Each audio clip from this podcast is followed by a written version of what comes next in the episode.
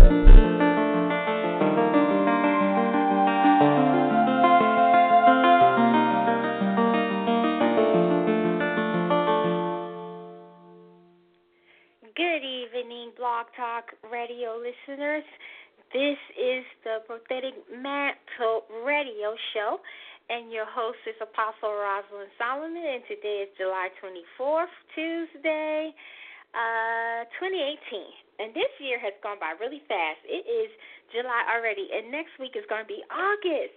Really? Wow. So that means we only got four more months left man, the time is going by too fast. I find myself saying this for the past um four years. The years go by so fast.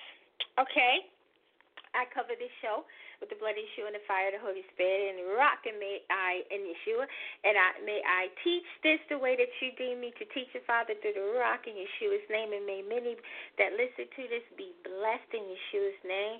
Because I see a lot of people been listening to the show. I have some followers, but might I say subscribe so you will know when I'm coming on because I'm going to start doing prophecy shows here and there. You know, I'm going to start taking a show and dedicating maybe an hour and 15 minutes to praying for people. And if the God gives me a word for people, you know, I'll give it like I do sometime on uh, Patreon. I mean, uh, uh, YouTube and Periscope, and I did it for the first time on Facebook. So I'm just going to do it every now and again on here. And sometime in the future, I'm going to have like some um, dream interpretation shows where people can call. And if I can interpret your dream, I will, because I mean, God has given me the gift to interpret dreams, but I don't know everything. so there's just some dreams. I you know, there's a few times I I told people, you know, I don't know what that means. You got to pray and ask Daddy. you know, I some dreams I can't even find in my dream books because I have one on uh, Amazon, and then I have like two or three, you know, that I, have that you know I'm not selling right now uh, until I get a website up whenever that's going to be. Uh, but I have an awesome dream book called um, Biblical Interpretation Dream Book uh, on Amazon, and it has so many dream meanings in it, colors, what they mean, numbers, what they mean. In the back of the book, it has seven fantastic prayers that that that will help you remember your dream, that will help you dream. It's a throne room um, dream in there. Uh, it's a dream that can't fool when you see yourself eating dreams. It's, it's a very good book. It's on Amazon.com. Just put my name in, Rosa Solomon, and it'll come up. It's like 32 books in all there. All right, so now we're going to get into the teaching. It's called The Mystery of the Placenta. On some of my URLs, I put the mystery of the womb. but, you know, it's the same thing. So I decided um, I, I did a lot of teaching on reincarnation on YouTube, and I did a two part series on here and I had a little more, but I was like, I've already overdosed them on the reincarnation thing, and I'll come back to that at another time. So I, I felt led to teach you about the placenta because many people lives are being affected because of their placenta that you know, was keeping them connected and alive to their mother in the womb, they're being affected by it right now. Some people die with their placenta still affecting their lives, and the enemy is utilizing it. And once I teach you this, because this um, this is definitely to be a two part show. Um, okay, so you know, once I even teach you the beginning of this, you, you're to get hit to some stuff that the enemy's been doing, and you're to go into prayer because I have no prayer points for this teach. I mean, I have them, but they're in my brain. I, I I mean, after I learned this, I started praying based on what I learned. See, I have a mind where, you know, when I read stuff, I instantaneously God has blessed me where I could like I'm a psalmist. A psalmist is a person who can write prayers. I can instantly just think of a prayer to say to go with what I just learned. So they're like in my head. So I haven't, you know, typed them. So once you read this, it's going to give you an idea of what you should pray. And, and if the Holy Spirit leads, you know, maybe I'll give you a prayer point or one or two as we go. Okay, so now we're going to take a look at the Bible, King James. I'm not using the Septuagint or Torah, Hallelujah Bible. I'm using King James. Okay, we're we're going to take a look at the Bible to understand the mystery of the placenta. Now, when I learned this myself, I was like totally amazed. Now, I, I taught about the placenta before, but it was so much more that I did not know. And I was like, Daddy, I have to teach this. I just have to share this. So he deemed me to do so.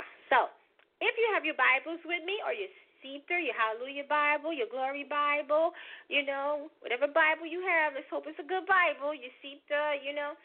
Um, Torah doesn't have this one in there, but um, is Ezekiel 16 verses 1 through 4. Ezekiel 16 verses 1 through 4.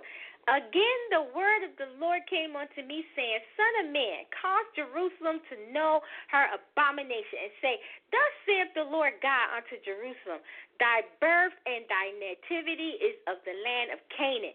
Thy father was an Amorite, and thy mother was a Hittite.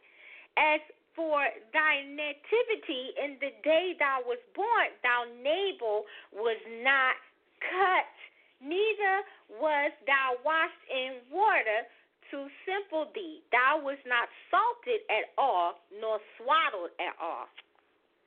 Now, here we come across a prophetic explanation which gives us insight into why Jerusalem has lots of problems.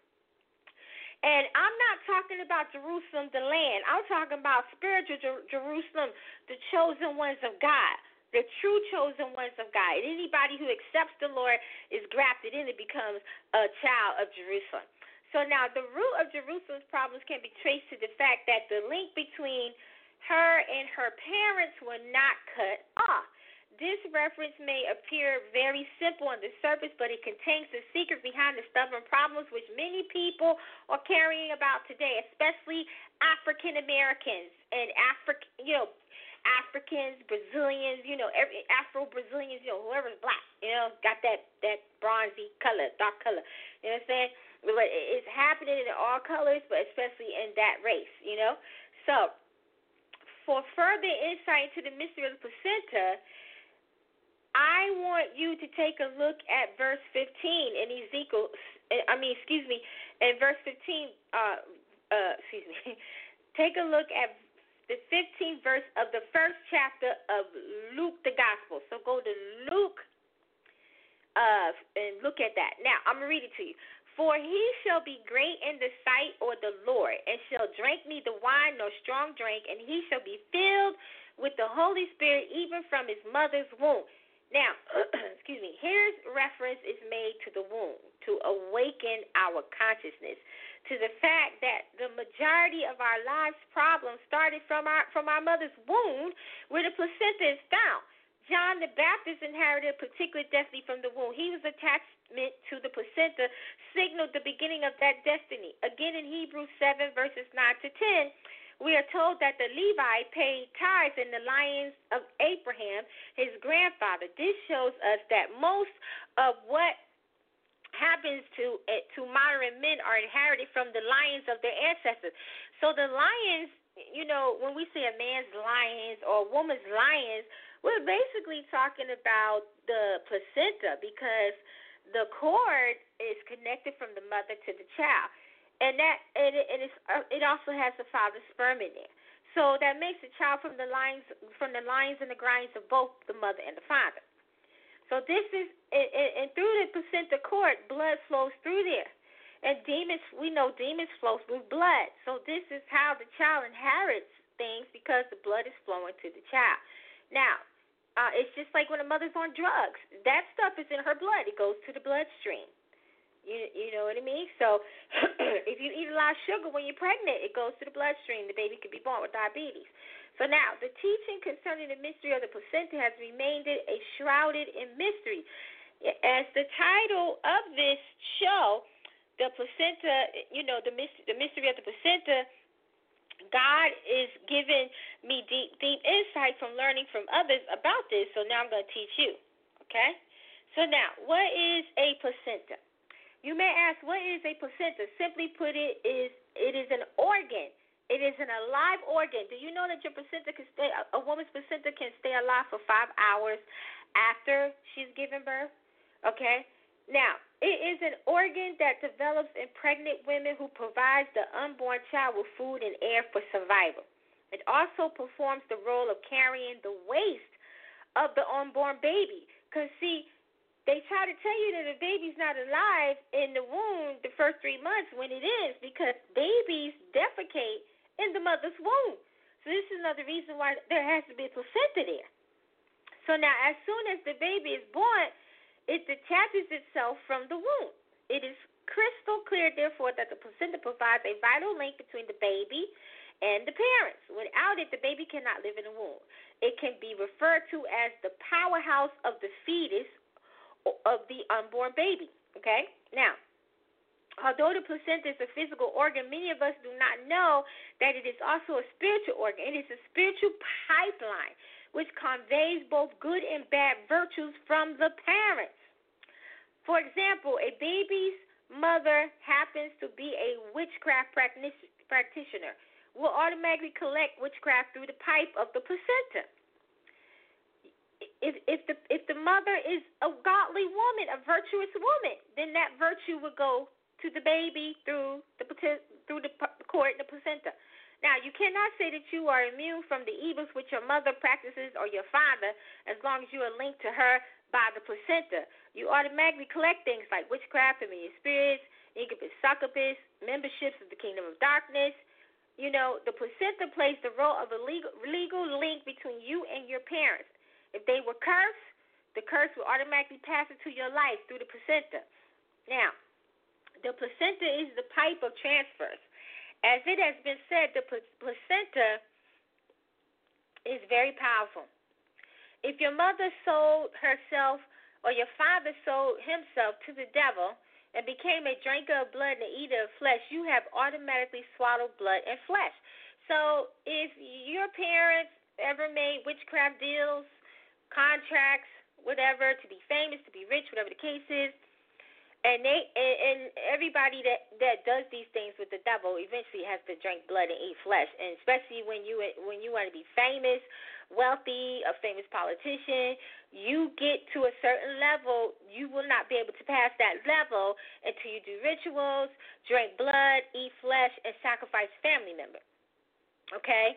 And most of the time satan will ask the man or the woman to sacrifice their husband or to sacrifice a child. And the reason why he does that, especially with a, a husband or a wife, if if a man makes a contract with the devil and he says, I want to sacrifice your, your wife, the reason why he asking for that wife is because when you get married, you become one. So when that man decides to sacrifice his wife or that woman decides to sacrifice her husband, she has just done evil against herself, or he has just done evil against himself because his spouse is a part of him or her. They are one. So Satan makes them go against themselves first. Satan makes them commit evil against themselves because they cannot commit that type of evil against anyone else until they are able to go against themselves. So this is why Satan will always ask for the spouse or one of the children. Because if you sacrifice the child, you're going against yourself. Because the child is the bone of your bone, the flesh of your flesh, the grind of your grind, the lions of your lions. So you cannot go like witches and stuff like that. They cannot go I mean, you got low level witches out here that, you know, practice their own little stuff. They don't even never see Satan. you know what I'm saying? They don't even go to the undergrounds. They don't go to the waters. They don't go to the wilderness. They don't go to the witches' world. You know, they're just low level witches just trying to do little spells to get a job, get a man, you know. But they still gonna go to hell if they die that way. But you know, they're little witches, right? And they're in bondage. But if you want to be a big witch with Satan, you know what I'm saying? You're gonna have to kill somebody that's a part of you. Because you have to commit evil against yourself before you can against anybody else. That's the law in Satan's kingdom. Many people don't know that law, but that's a law. So this is why he makes them do it. So when these people get pregnant, these demons and these things and this flesh and this blood goes through the blood, goes through the cord, goes in placenta, goes to the child. So the child is automatically a sacrifice to whatever deity, demon, fallen, false god or goddesses that this person is worshiping or has eaten blood for, that same contract that child will be under until they realize it or come to God and get deliverance. So that's how these curses work. Now, this becomes very important when we view the African American background. And when I say African American background, I'm talking about, you know, all levels of black people. Okay? Now, tell me which of our parents did not consume things sacrificed to idols? Can you tell me that your ancestors who performed ritual rites, rites, killing and drinking blood, um, didn't do these things? Because if you check most black people background and in Africa and all over the world, brown people, we are full of it. okay? The, the, the Israelites were brown people, and that's all they did was bow down to other gods.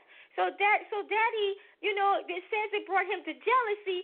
So then he said he was going to bring us to jealousy as payback.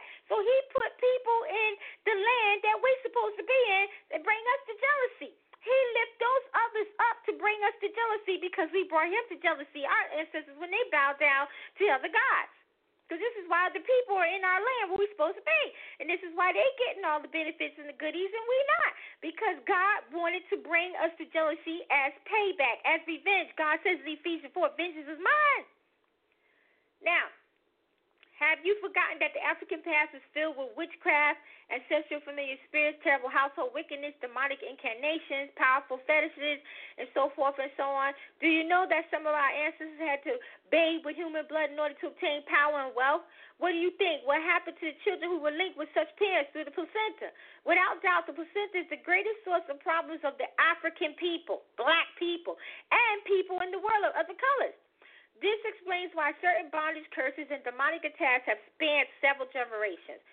Satan has used the placenta to transfer problems and bondage from generation to generation. If you talk to uh, anyone in the environment where Satan has actually had a field day, it is our people, blacks worldwide, and then other nation, other colors.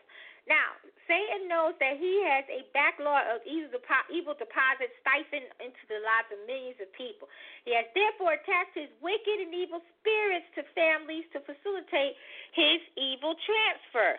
He has also made he has also made some demons um fetish gods.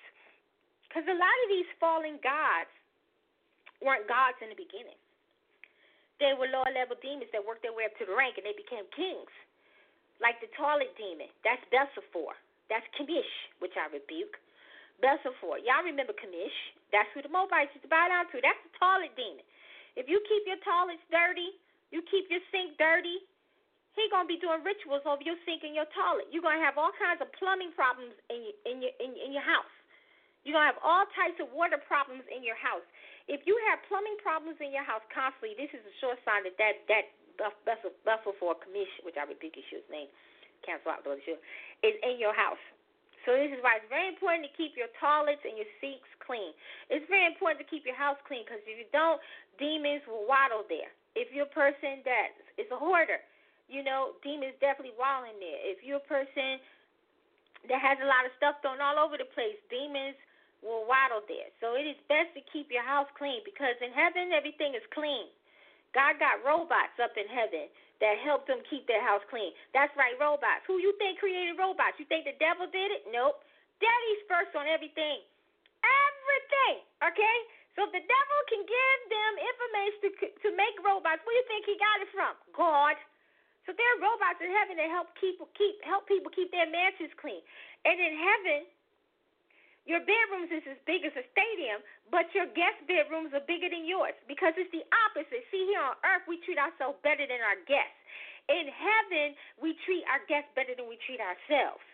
We put others before ourselves, like our Messiah did. That's another teaching. Okay. Um. Now, the Askaki records. I hope I'm saying it right, because I got a teaching in a long prayer. www.getthatstu-7.com. I put it up there a couple of years ago. Now, the um the Askaki records. I got it typed up here. I want to say it correctly. I don't want to just say it in my terms. I want to say it. Where did I? Uh, I thought I put it in here. Uh oh. Oh, here it is. Okay. Hold on. Okay. Now, the I, I think I'm saying it right. The Askax record. I'm gonna spell it A K A S H I C. I think two years ago I put this huge long prayer on my blog and thousands of people saw it. And it's a deliverance prayer about your records and Satan's um, computers and books and ledgers and records and stuff, right?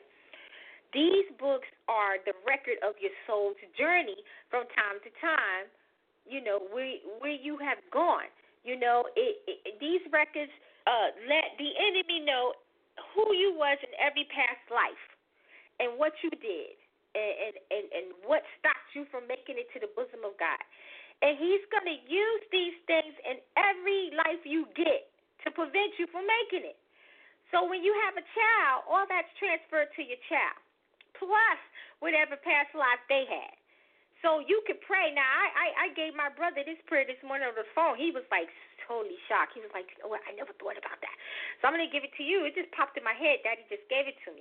So I'm gonna give it to you so you can say it right now. You can say, Father, in the name of Yeshua Mashiach, in King Jesus Christ Nazareth's name, any of my Askeki records that the devil has in his computer terminals, no matter how many he has, any ledgers, any uh, records, any books, any journals, whatever it is that he has that has my past life information in it, I ask you to erase it with the blood of Yeshua. Set it on fire and erase it. In Yeshua's name. And then I also ask you to erase Satan's memory and anything of him that may have a memory of these things. I ask you to wipe it out of his mind with the blood of Yeshua and the fire Holy Spirit so he can never remember to jot it down again to use it against me in my life that I'm in now so that I can have a chance to make it to you. In Yeshua's name. Now, you can't pray this for your kids or your husband. They have to pray this themselves, and they have to be right with God because He can't wipe it out, nor nor the memory from Satan unless you're getting completely right with God. So if you're completely right with God, go and say it. If your husband is fine, your wife is fine, kids is fine. But if they're not, you can't say it for them. They have to say it themselves. That's how important it is. Okay, the Lord just had me throw that in. I wasn't even going to teach that. But all right, so now spiritual powers of the placenta. Don't underestimate the power of the placenta in a woman when a child is there. A lot of spiritual things take place in the womb. The womb has therefore been converted into a dark room where Satan performs his wicked experiments on. And I was like, Daddy, can Satan make um like hybrids and stuff like that? From our placenta? And the Lord told me He sure can because it has DNA in it. They know how to keep it alive once they a hold it. How do they get your placenta? These doctors, you go to the doctor, you see that long line with a snake wrapped around it. That's when you know they're part of Satan. That's why a snake is around it. Okay, Daddy, I'm going to tell him this in one second. Okay, I'll go ahead and do it now before I forget. Listen, say this prayer, women and men we all had placentas in our mama's womb, okay? Mm-hmm. Your kids have to do this themselves, and they have to be right with God. And your spouse has to do this for him or herself, and they have to be right with God. If they're not, Satan will just continue to the placenta against them. It'll be worse for them, okay?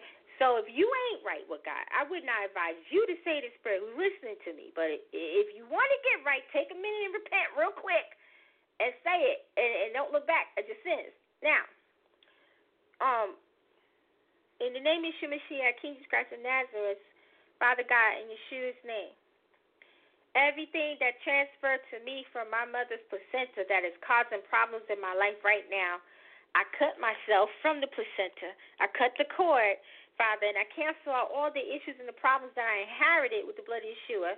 I break the covenant and cancel and void out the bloody shoe and its soul tie and effects and manifestation and the events of it. And I revoke all legal rights that Satan and whomever they think that they have to use this placenta against me. I revoke it and cancel with the bloody shoe Mashiach. And they can no longer use this placenta against me. And I go all the way back to Adam and Eve, my mother and father's side, in Yeshua's name, any past lives they're using against me with this placenta. I also cancel and break those covenants with the blood of Yeshua and the fire of the Holy Spirit and revoke their legal rights in Yeshua's name. And Father, I ask you to destroy whatever percentage that they have. I ask you to search it out right now. Send your angels, send whoever you want to send, but to destroy it with fire. Destroy it with fire and wipe it and dry the blood up from it with the blood of Yeshua Mashiach so it can never be used against me again. Wherever it's hiding, find it, locate it, Father, and destroy it in Yeshua's name. All right, now if you um, read the first chapter of the Gospel of Luke, you will gain insight into what we have stated so far. As soon as Mary greeted Elizabeth, the Bible says the baby in her womb leaped. This shows that the baby has both physical and spiritual senses. The interaction in that chapter was between Mary and Elizabeth, yet there was a transfer of parental concourse to the baby in their womb. What are we learning from this? It reveals that curses attached on the mother can be transferred to the baby. There is a spiritual power attached to every physical placenta. This is one essential working tool of the enemy. This explains why the enemy has continued to exploit the mystery of the placenta to determine of the innocent men and women. The placenta is Satan's principal tool for diverting destinies. If you think that the problems of the placenta is limited to black people, you are sadly mistaken. It is limited to everybody, okay? Everybody, but more so in the black race. Why I don't know. Now, do you know the implications of um of the placenta? Now, the life of a child, let's say like sometime when you have babies, you know, in the hospital, you oh, okay, daddy. You also ladies play this too. and men when we have babies, right, we don't know what happens to that placenta. We don't ask what happened to it. We weren't taught to to to watch them destroy our placenta. You know, we weren't we weren't taught to you know, no African people were taught to take their placenta. Some of them I, I'm gonna tell you some of the stuff they do with it, which was wrong to do. It messed them up more. But um we're supposed to be able to watch them destroy our our placenta, right?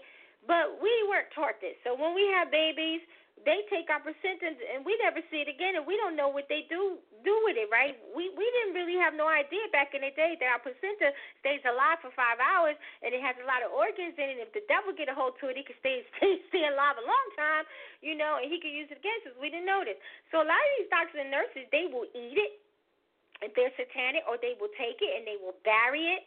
Okay? So now if someone decides to eat your placenta, your mom had you 50 years ago, and these wicked doctors and practitioners decide to take your placenta and enjoy it and eat it, you know they'll cook it, boil it, everything, steam it, stir fry it like it's like it's food, right? And they eat it. Guess what? They have a part of you in their belly. So let's say it's three of them that eat it up. All three of them have a part of your life and destiny in their belly and you are tied to these three strangers for the rest of your life until you come into this knowledge and say these say the prayers and learn the things you're going to learn. Your destiny is divided among three people. How can you ever obtain your destiny if it's divided among three people? You cannot. You cannot. You have nothing but problems. Nothing but problems. So you can say this prayer point Father, in the name of Yeshua Mashiach, Jesus Christ of Nazareth, if anybody has ever eaten the placenta that came out of my mother after I was separated from it, Father God, if anybody has ever eaten it, Father, and, it, and it's splitting up my destiny, it's chewing up my destiny, it's blocking my destiny, it's making me a part of strangers, Father God. I cancel it with the mighty blood of Yeshua Jesus and the effects and manifestations of it.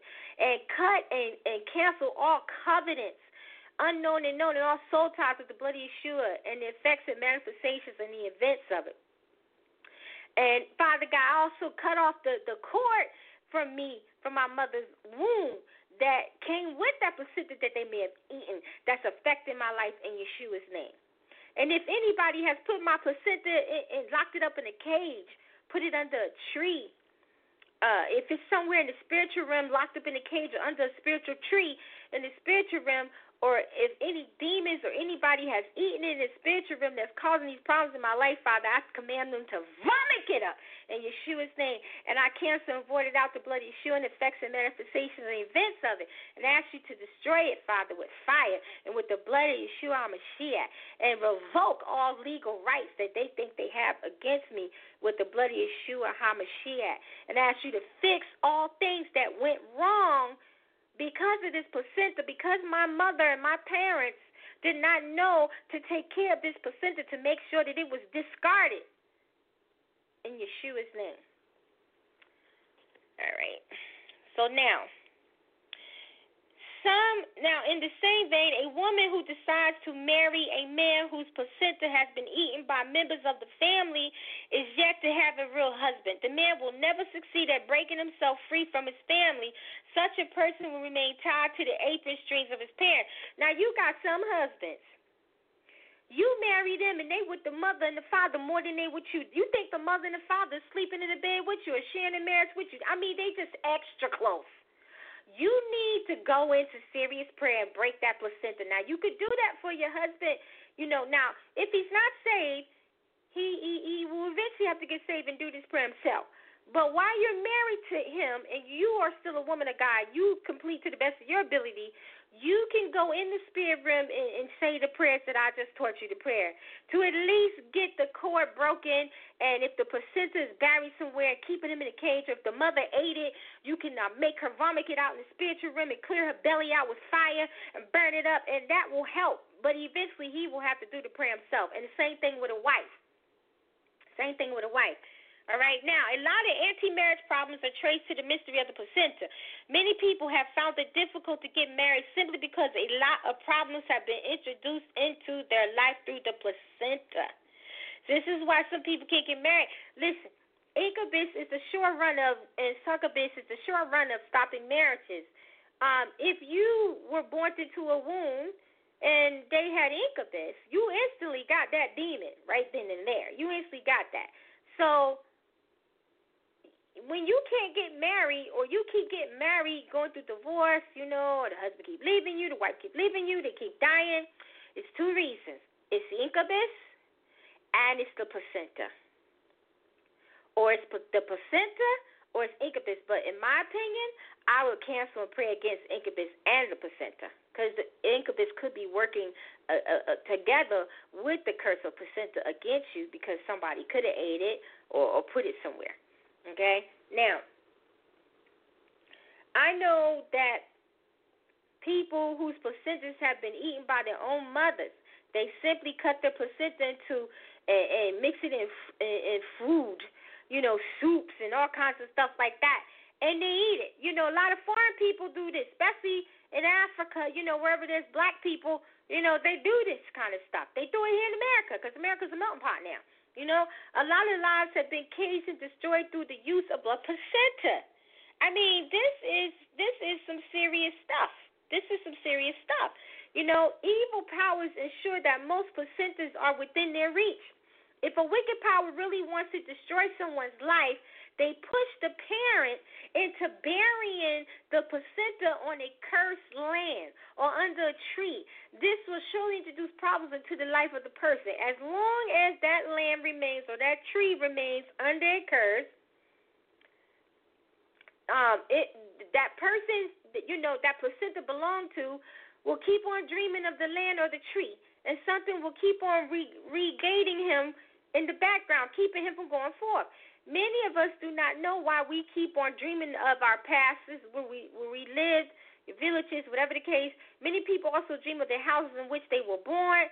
This shows that the placenta has become a spiritual magnet, drawing them back to their past.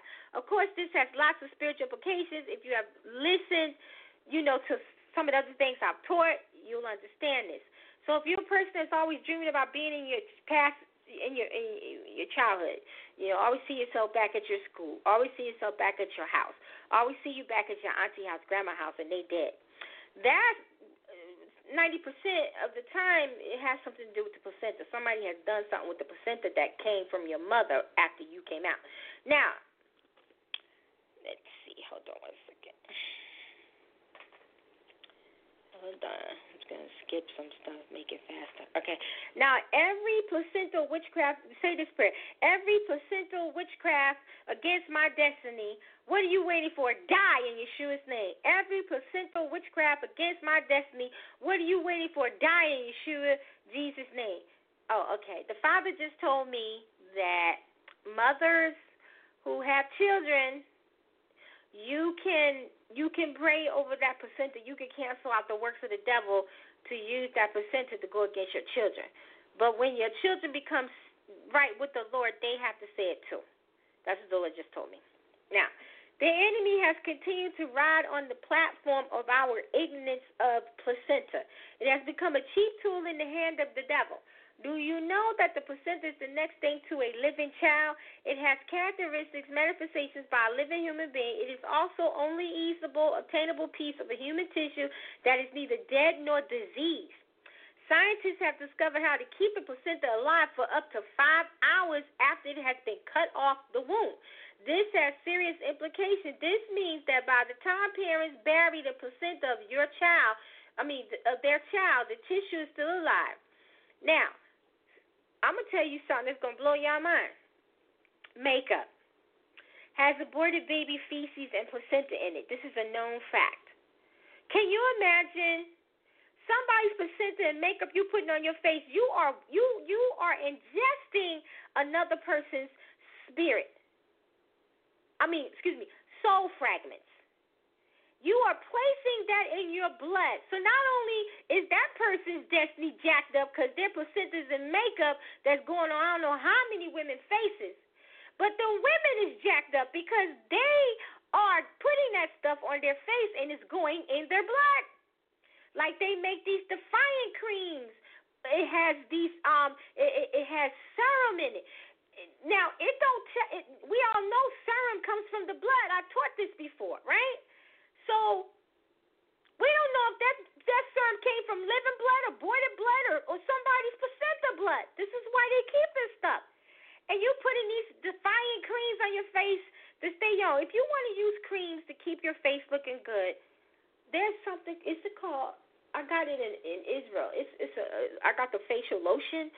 Oh, I forget the name of it. I got to go in my bathroom and tell you ladies what it is because it is very good and it's all natural and it keeps your skin. I wouldn't say keep you looking young. It keeps your skin looking really, really great and soft. Hold on. Darn it, I don't have the box. what? Hold on, let me look at this because I threw the box away. Oh, here it is. It's Ava. A H a V A A H A V A A H A V A. The lady in Israel told me they sell it over here in America.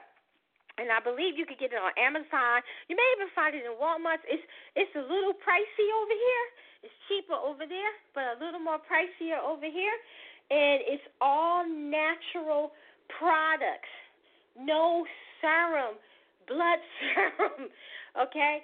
So you put in these things on your face, you put in this makeup on, you put in this lipstick on, but you put in other people's placenta or blood on your face, and that's a that's going to jack you up, jack your destiny up.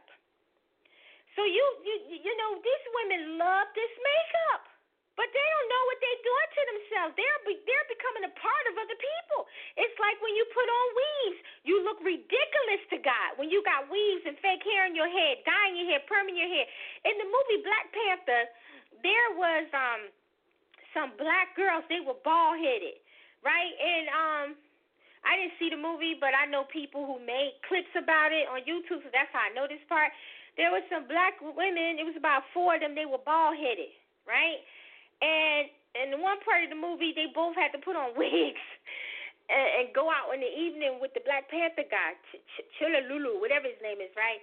And she and she said, "I'd be glad when this is over. I look ridiculous with this hair on my head." That was a strike toward black people, black women, because when you put that mess on your head and that dye and that perm and them fake braids and all that stuff, you look ridiculous to God, and you look you look ridiculous to the enemy because he's laughing at you because you're stupid enough to put it on your head. And this is what they have turned the black race into. And other races wear it too, but the black women making people rich. Black women making the Indians and Chinese people filthy, stinking rich. Rich! From buying that fake hair, perms, and, dye and makeup and false lashes and false nails. Why don't you look up the ingredients that them false nails you put on your on your, your on your fingers? Look up the ingredients. Look up what's in them things. Look up what's in them things. Do you know to melt them things off of your hands, you have to use acrylic nail polish, and the acrylic nail polish is full of poison. That to tell you what you put on your fingers. So you keep on putting that mess on. To my God don't care. Oh, he care. Trust me, he care. He trick care. Now, the enemy has done much damage in the lives of millions of people through the placenta. Our parents are. oh wait, I forgot to read that part. I'm sorry. The placenta in witchcraft has, has been used as a weapon of terrible destruction. If your placenta is in the bank of the enemy, you have a great deal of battle to fight. The act of depositing your placenta in the enemy's bank creates a legal platform which the enemy will use to attack you. Okay?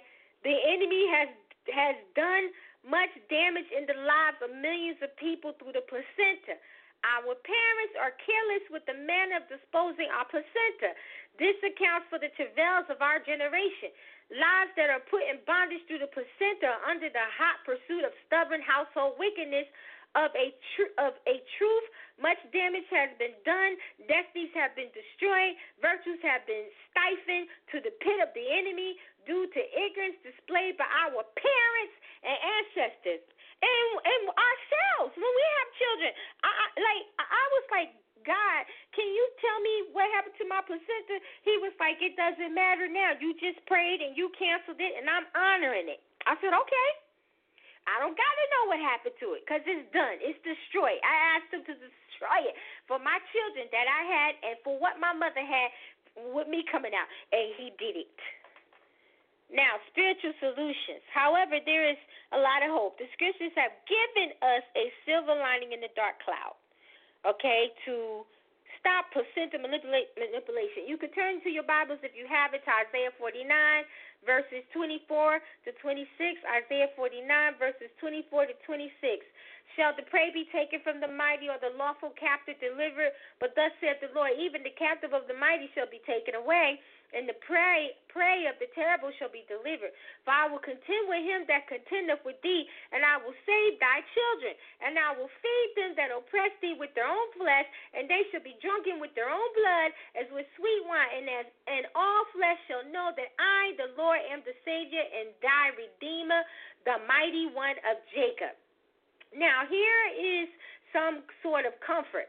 The lawful captive shall be delivered. The import of this fact is that those who have violated spiritual principles, the lawful captives, shall be delivered. The Lord has promised to deliver you even when Satan seems to possess legal rights to attack you. Mm. So even though the enemy has legal rights to attack you, if God chooses to, he can deliver you. This is what he's telling us in Isaiah 49, 24, 26, and nobody's catching this. I'm trying to tell you, our Father is powerful, okay? He can deliver you whenever he wants to. And if the devil still got legal rights on you, he don't care. If he wants to take you out of it, he will take you out of it and dare the devil to do anything about it. So God is the one who decides your deliverance, not you, not the devil, but God. And he tells us this in Isaiah 49, verse 24, 26. Go read it for yourself. Now, at this junction, let me tell you what is known as satanic confidence. Whenever the enemy knows that he has grasped the most critical things in your life, he becomes so overly confident it ain't funny and whatever you say will mean nothing to him. Those who have succeeded in manipulating the placenta of their victims are generally confident. Pray this prayer. Pray that the confidence of your enemy shall be destroyed in Yeshua's name. Now, if you happen to know the location or, or, or, or whatever happened to your placenta, or if you know your parents buried it, or or if you one of the parents that buried your own children's placenta because somebody in your family told you to, grandma, nana told you that's what they did in the Geechee country days. They went and buried the placenta under the ground. Mm, if you can't get back to yourself and dig it up and ask God to destroy it, then you better ask Him to destroy it right now spiritually. Because trust me, your destiny's buried under the ground. All right, and it ain't gonna go nowhere. And people trampling on it. Right now. I encourage you to recover it and anoint it with blood. If you can't, ask God to recover it and destroy it. Now, hold on.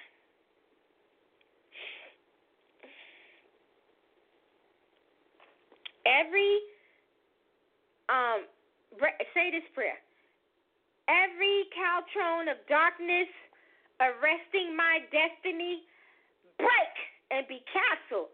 Nullify with the blood of Yeshua and effects and manifestations and events of it. I revoke any legal rights you think you have, Satan, in Yeshua's name by the blood of Yeshua. My heart goes out to many victims who have been, you know, going through so much wickedness because of placenta. You know, there's no denying the fact that many lives have been destroyed through the manipulation of a placenta. It is said that the destiny of a man and a woman has been buried through the enemy's use of placenta against such people. Wow. Now, attacks from the womb.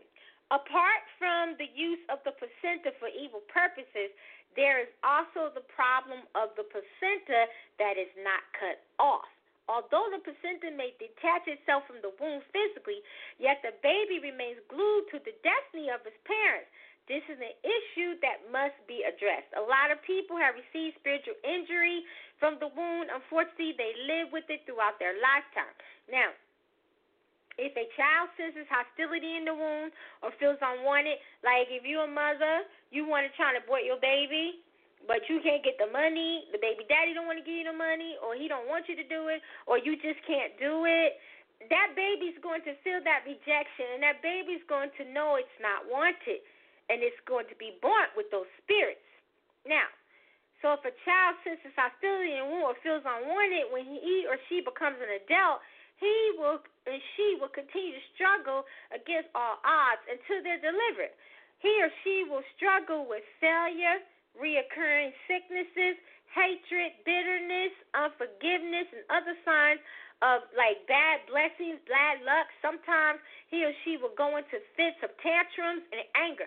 So when you see a lot of these kids going through tantrums, acting all spoiled, sometimes it ain't always that they spoiled. Sometimes their parents might not have wanted them, okay? And for some reason they couldn't get rid of them, or they wanted a girl and had a boy, or they or they wanted a boy and had a girl, you know. And they making up for this by spoiling the child. But these tantrums are really coming from something spiritually that neither the parent or the child recognizes, and the child's going to continuously stay this way until they're delivered.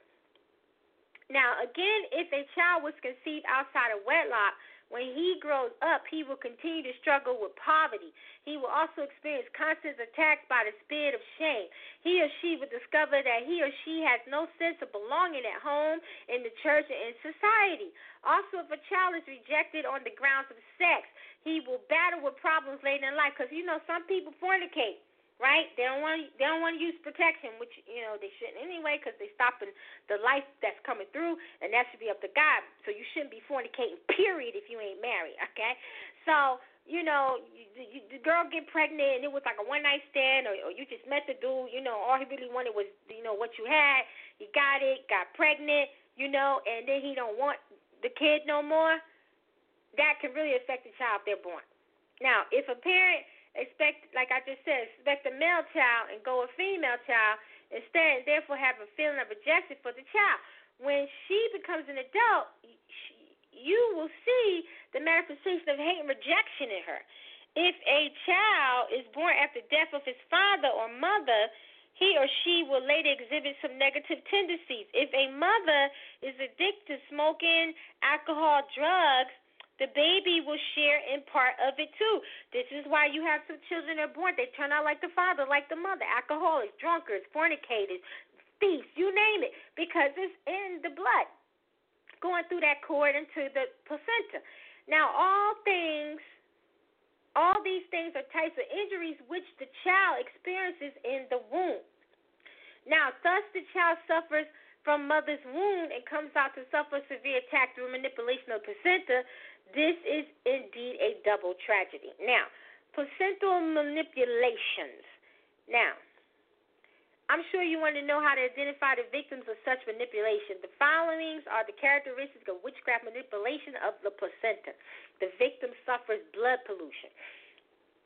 People who have blood problems, definitely. The person gets sick very often. This kind of sickness may not be easily diagnosed by medical doctors or science. The victim would be well today and sick tomorrow because polluted blood has been introduced into his body her body. failure at the edge of breakthroughs. Every time you're about to have a breakthrough, something happens. For real. And I know a lot of people that happen to. I know a lot of people that happen to. Victims of placenta, manipulation experiences failure at the edge of breakthrough. They often have their success tampered with. When they expect success, failure shows up.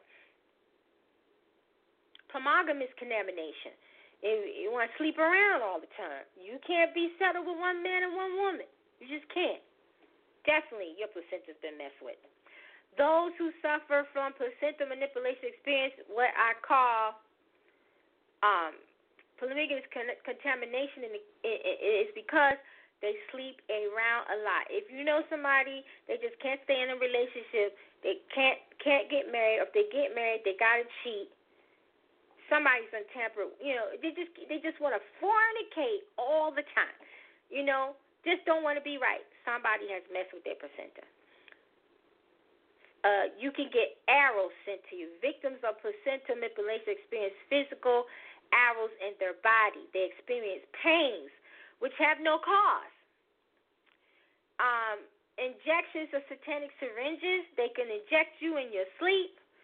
Those who are victim of this are often injected with satanic syringes. This is not physical but spiritual. Manipulation of your hair.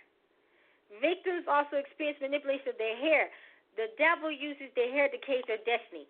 How does he do that? Your mama wore fake hair.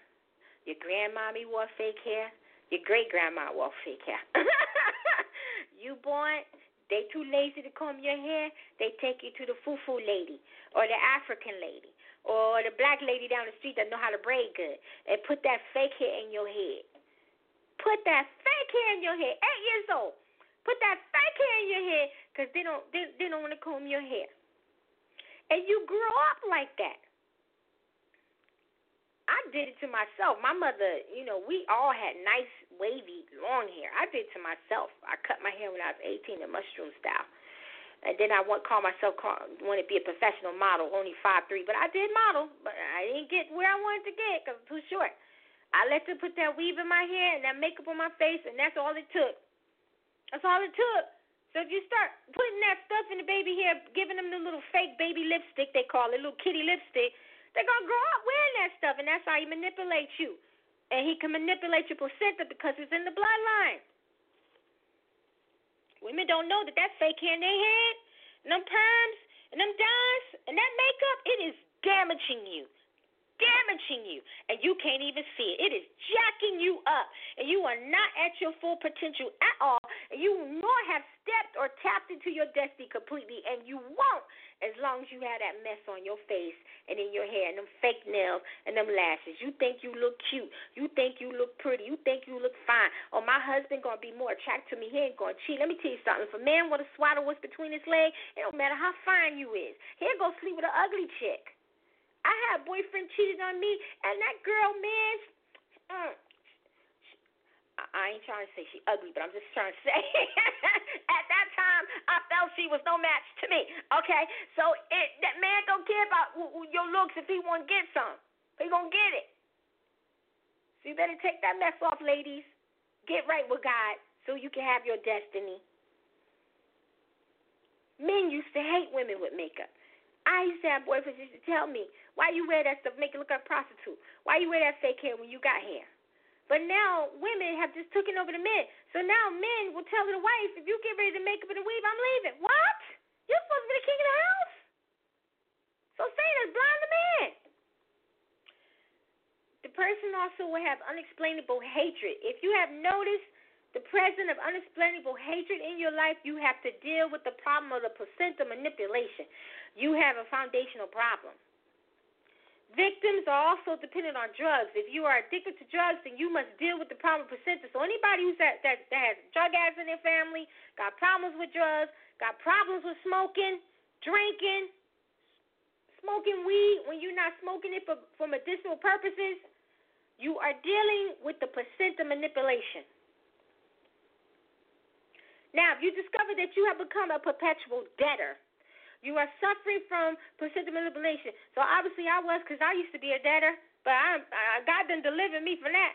So So if you're a person, you in debt, you can't pay your bills, you want to, but you just can't, you're being manipulated by the placenta that came out your mama womb after you was born. You better pray. You need to seriously pray today. Close doors. If you have observed that all the doors are usually closed against you, you need to pray against placental attack. Evil night caterers.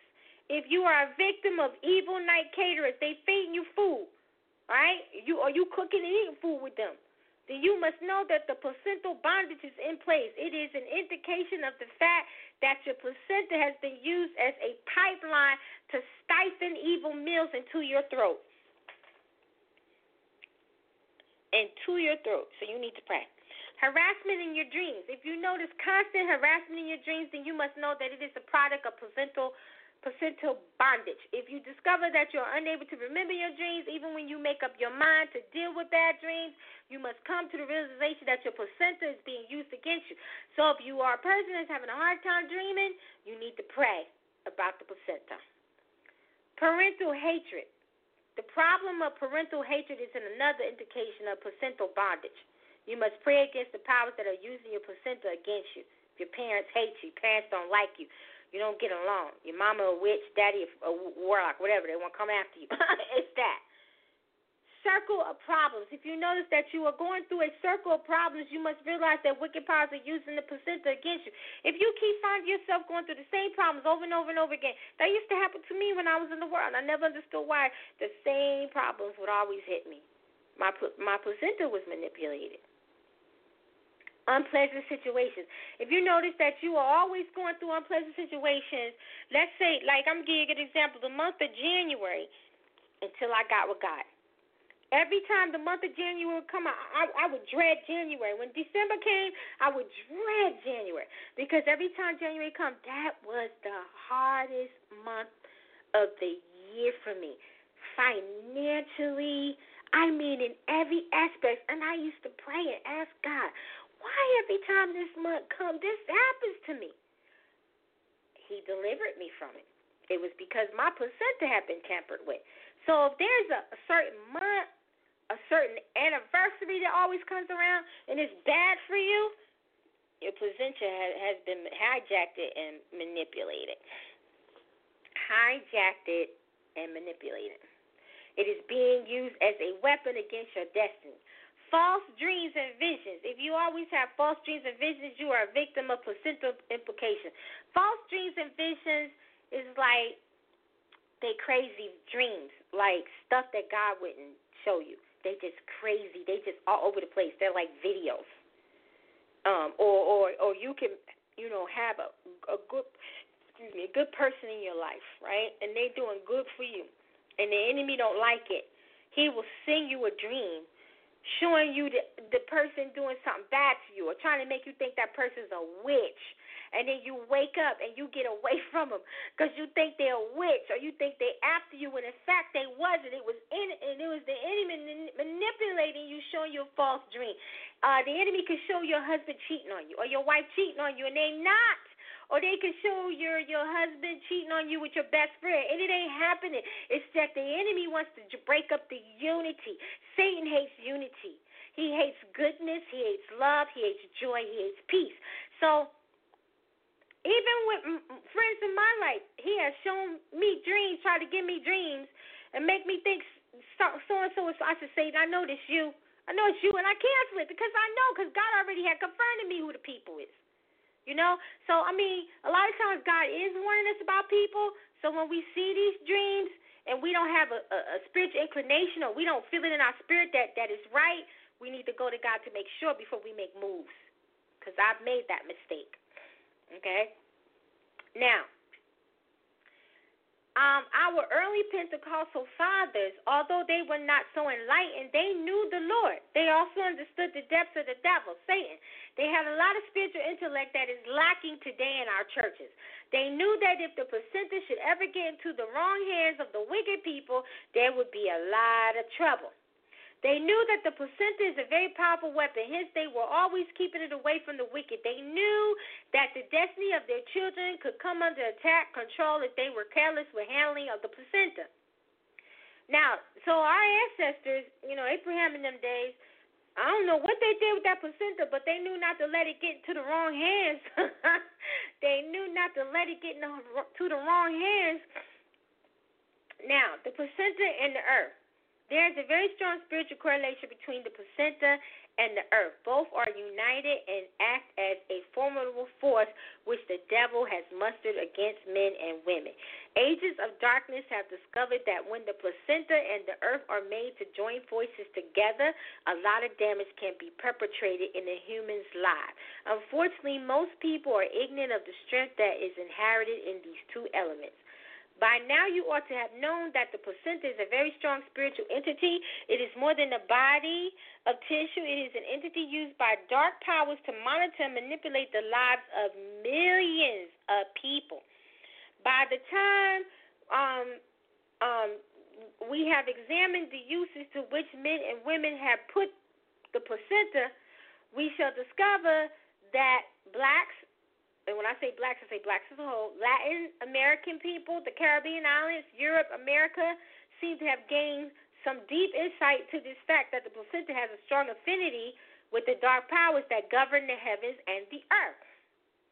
Some spiritual researchers have provided that there are unwritten words of knowledge in various tribes and communities concerning the mystery of the placenta.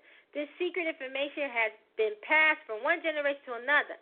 This modern age is no exception. The modern man and woman is still making use of placenta as a point of contact with the powers of darkness.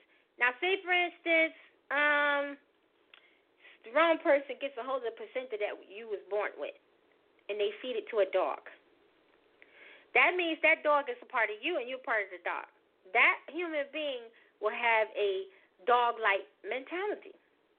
If a cat ate you, if a lion ate your placenta, because it, it happens if a snake bit into your placenta, these are the elements that you are going to have. This is some serious stuff. The level of consciousness may vary from one person to another, but the underlying spiritual factors are the same. That is why we have stated time and time again that there is no new devil. The old methods are still prevalent. What we lack in this modern time world is the knowledge of the devices of the enemy. It is important, therefore, to unravel the ancient mysteries of the power of the placenta as it relates to the earth. Now, here's a scripture that provides fundamental understanding to the topic we are talking about. The first one borders on the mystery of the placenta, while the second one gives us deep insight into the mysteries of the earth. Job. If you have your Bibles, turn to Job 40, 16. Job 40, 16. Lo now, his strength is in his lions, and his force is in the navel of his belly. This passage gives us a lot of insight into the fact that the spiritual strength of a man and a woman lies in the placenta. This explains why dark powers try to capture the essence of the spiritual strength as well as the sources of breakthroughs and the blessings of many people. We would explore these in the in in in in, in, in, in our lives. You know, once you come into this, you're going to learn this stuff. Now, there is a passage in the Bible which teaches us deep things concerning the mystery of the earth. It's Genesis 1, verses 1 to 11. Genesis 1, verses 1 to 11. Now, in the beginning, God created the heaven and earth, and the earth was without void. I mean, the earth was without form and void, and darkness was upon the face of the deep, and the Spirit of God moved upon the face of the waters. And God said, Let there be light, and there was light. And God saw the light, that it was good, and God divided the light from the darkness, and God called the light day. And the darkness he called night. And the evening and the morning were the first day. And God said, Let there be a firmament in the midst of the waters, and let it divide the waters from the waters. And God made the firmament, and divided the waters from where under the firmament from the waters which were above the firmament, and it was so. And God called the firmament heaven. And the evenings and the mornings were the second day. And God said, Let the waters under the heaven be gathered together onto one place, and let the dry land appear, and it was so. God called the dry land earth, and the gathering together of the waters called the seas. And God saw that it was good, and God said, Let the earth bring forth grass, the herb yielding seed, and the fruit tree yielding the fruit after his kind, whose seed is in itself upon the earth. And it was so. Now, the earth is more than a mere physical feature, it is a spiritual entity, it is a she. She's alive. if you have taken note of the fact that a lot of things emerge from the bosom of the earth, you would have known that the earth is deeper than what its physical attributes portray to us. If it is capable of giving birth, which it gave birth to man, God used it to make our skin. To what came out of it, it is a deep spiritual entity. Many people's virtues and goodnesses have been buried and swallowed by the earth. Human beings generally traverse very important matters, what we view as commonplace or deeply significant in the spiritual realm. The Bible says in Leviticus chapter 17, verse 11 to 12, Leviticus chapter 17, verses 11 to 12, for the life of the flesh is in the blood, and I have given it to you upon the altar to make an atonement for your soul. For it is the blood that maketh for atonement for your soul. Therefore I say unto the children of Israel, No soul of you shall eat blood, neither shall any stranger that soldier among you eat blood. God is telling us, listen, for the life of the flesh is in the blood and I have given it to you upon the altar to make an atonement for your soul. God has given us flesh. He made an atonement with our flesh upon his altar. He put our flesh on an altar, y'all. See, they need to teach this stuff in the church. All they want to teach about prosperity. That's all they want to teach about. Luke, John, and Matthew. That's it. God, before He even took the dirt and made our fleshy skin, He made some flesh and He put it on an altar and made an atonement for it. And guess what? He used blood. Y'all wasn't even y'all hadn't even come as Yeshua then. Y'all hadn't even died for us then. So daddy made blood and flesh before daddy even made us. Daddy made this earth and took that dirt, and he had flesh up on an altar up in his heaven somewhere, atoning for us, and it may still be up there to this day. So this is why you can't eat no blood and you can't drink no flesh. Because it's been made an atonement to God on the altar for us. You'll be cursed if you eat it and drink it. This is why you need to cook your food. Some I ain't gonna say some other nationalities want to eat their food rare, medium rare. Some black folks too. You keep on eating that rare, medium rare, pink blood coming out if they want to. You think that's not going to count against you? Oh yeah. You need to start getting your meat well done. If you steak lover like me, get some ribeye, some filet mignon. You know the, the kind of steaks or the ground, grounded steak with gravy, the kind that you can cook well done that don't dry up. Don't get the steaks that don't taste good, cooked all the way or buy some and cook it yourself and marinate it yourself. Better stop eating that rare and medium rare meat. It's Gonna cost you. The Bible teaches that human life resides in the blood. In other words, life can be found in the placenta because it's full of blood. The placenta has serious implications on human life. The blood from the tissue affects human life in no small measures, but in a big measure.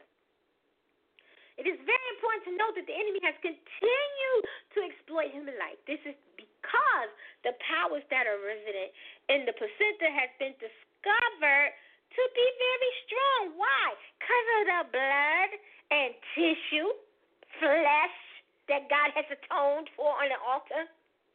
Placenta bondage is fundamental. To be attacked at that point is to experience fundamental bondage. For example, if someone wants to poison the habitation of a particular community, all he or she needs to do is to go to the source of the, their water and supply and put some poison in the water. And anyone who drinks the water will have swallowed the poison unknowingly and will experience destructive effects of a very powerful poison. This is exactly the kind of strategy the enemy does. He makes use of sources that are general in nature to attack all and sundry. He also exploits human ignorance in order to perpetrate and perpetrate his diabolical acts. So listen, this is why uh, Apostle was it Apostle Peter? Yeah, the Apostle Peter said, pray over everything. Like the water we drink. Okay, I like bottled water, you know, because it comes from springs, but we still don't know what gets in those springs. You know what I'm saying? So people drink tap water. You don't know what's in that water. You know what I'm saying? I'm sure much blood has been in the waters. You know what I'm saying? So food we eat. We don't know if they mixing placenta in there, uh, and, and especially in steak. Animals have placenta too, y'all. See, don't forget about animals. They have placenta too. They have something too. So you know they could be using it as a meat fuller to make ground beef. Because when some meats, they're supposed to tell you when they use fullers. You know, some steaks have fullers, and that means they're not 100% steak. Some ground beef has fullers. That means they're not 100% ground beef. They may take fat or organs from another animal and put it in it to make it a filler. You don't want to eat that kind of meat. You want to eat 100% natural chicken, beef, whatever it is you're going to eat. This is why you need to pray over your food. This is why you need to teach your kids to pray over your food. And until they learn, you take the responsibility morning to pray for everybody in your family, you know, that, that you want to pray for and, and, and cover their food. Because we don't know sometimes what's in food. We could be eating placenta. We don't even know it of an animal, of a, of a, a, a human. We don't know, God forbid. And and and you pray over it. You cancel it with the blood. You should have fired the spirit. You bless God for it. You put God's name on it. Ask Him to remove anything that's in that food that's not in Him that could cause destruction or ill effects to you and your family and children and grandbaby, whoever you pray for. And that you bless this food and that He blesses so you can eat it in Yeshua's name. This is why Apostle Peter said we got to pray over everything we eat and drink. Everything we eat and drink. Even your clothes. You don't know the story behind your clothes. You don't know who made it. You don't know what happened to that person. You know what I'm saying? So now, in every culture of the world, men and women have various ways of dealing with the placenta.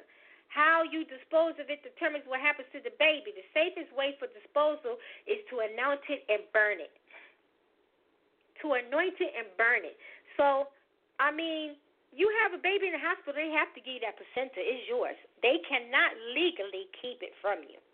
They have to give it to you. Most they'll probably be shocked when you ask for it, and when you ask for it, they're gonna be like, "Uh oh, they know for real." They're gonna be like, "Uh oh, they know. We're not showing on this one." All right. If they refuse to give it to you, you can sue them for it. So they have to give it to you. Just most mothers don't ask for it. But now, if you're pregnant, you know anybody that's pregnant, tell them this. It's up to them to believe you and get it. They don't want to believe you, they don't get it. Hey, you, they can't say they wasn't warned because not only does that placenta affect the child that it came after, it affects the mother too and the father. That's why you got mommies and daddies jacked up too. Now, if you throw it into the water, you are supplying raw material to the marine powers to use against the, that your destiny or your baby's destiny. If you bury it in the ground, you have taken the child's destiny to the headquarters of the powers of darkness, which is the neither world kingdom under the under the world. If you plant a tree on the ground where the placenta is buried, the tree will become a weapon for manipulating the child through the wilderness, wilderness kingdom. If you throw it into the bushes, forest demons will pick it up and use it to manipulate the child's destiny. If you flush it down your toilet, it will be shared by both land and water. Women sometimes, my mother had a miscarriage before she had me, right in the toilet. I'm not trying to gross anybody out. Everything went in the toilet. She flushed it. Now that child is dead and gone, but my mom probably still having problems to this day because of that. Some women will be on the toilet and have a miscarriage, and it goes right down the toilet. Some people be in the house of a miscarriage. Instead of going to the hospital, they'll flush it down the toilet. Worst thing you could ever do worst thing you could ever do. The placenta has been used for rituals and witchcraft purposes. A lot of these doctors that's witches and stuff, they don't just eat it, they use it for rituals.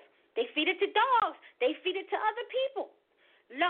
People view the placenta as the reservoir of the child's interspiritual strength. In some places, they gave it decent burials, as when they bury a corpse. That's the worst thing you could do is to bury a placenta, because them doggone demons gonna come and get it, burn it, anoint it, and burn it. Many people have adopted various methods for the disposal of the placenta. All these methods have grave implications. Most people know nothing about what was done about their placenta except they are told by their parents. If the parents know. The situation is even worse when parents who are supposed to know have no idea whatsoever concerning the implications of what they did to their children's placenta. I felt so bad, you know, a couple of years ago when I learned about this, and and when I learned more information. I mean, I really dived into prayer because I honestly did not know what the hospital did with my placenta. I never asked because we're taught it is to be trashed. It is to be thrown away. We are not taught that it's one of the most important things to you and your child and what the enemy could do with it. And because God put flesh and blood on the atonement on the altar in heaven, that makes it even more powerful for the enemy to use. We don't we didn't know that the enemy can, can make hybrids from our DNA. You know, they don't got to go and have sex with, with humans, which they do. They could just use a placenta. We didn't know people eat it. And some some native countries they eat it because they think it's full of protein. They don't realize they're eating up the child's destiny they're messing up their own destiny. And they're going against God. And when they die, they're going to go to hell for it. Because this is why you cannot eat flesh and blood. I just gave you the scripture. This is why Satan made them people who come to him kill because it's shedding innocent blood, and then he makes them drink the blood, and then he makes them eat the flesh. He knows that the blood and flesh is an atonement on an altar in heaven, and that no one shall eat it or drink it. If they do, thou shalt be cursed. If you don't repent wholeheartedly and walk away from it and denounce it and Satan before you die off this earth, you're going to go to hell and spend however much time you're going to spend there, and you're going to be eating your own flesh and your own blood because you're going to have that solid flesh, which is that eternal flesh, and it's going you're going to eat and drink it, and it's going to grow right back. And then the demons and Satan all them going to eat and drink it, and it's going to go right back. They're going to fillet you, they're going to cook you, they're going to boil you, they're going to bake you, and it's going to come right back because you did it on the earth. If most parents actually knew what they did to their children when they threw their placenta into the dustbin, they wouldn't have been so careless. The implication of this is that such children will remain at the bottom of the ladder for life. The enemy will deal with them as though the, who have affinities with the dustbin. The dustbin is one of the worst places. That's the garbage. To dispose of a placenta, those whose placentas are placed in the dustbin will remain citizens of the dug hill. Now, do you really think after women have babies in the hospital, you really think they throw away that placenta? No, they don't. They do experiments on it. If they wicked, they eat it. They sell it on the black market. They they use it in their rituals. Trust and believe me. Trust and believe me. And if you go to the doctor, they got that stick with a stake record around it. That's telling you they work for Satan. So you better ask for your placenta. If they put you to sleep give cesarean, you better tell them when, before you go to sleep, you want that placenta. Google it and see what it look like. That way you know ain't pieces of it missing. And if you're not sure of pieces of it missing, you still pray over it. If they refuse to give it to you, you got to sue them for it. Pray over it right then and there, because by the time you sue it for it, they could have done a, a gazillion things to it. Heck, before you even have your baby, you know anybody that's about to have a baby, you better tell them, pray over that placenta. Cover it with the bloody issue of the fire spirit. And if they do anything wrong and demonic to it, it will not affect you or that child because you don't pray to cancel over it.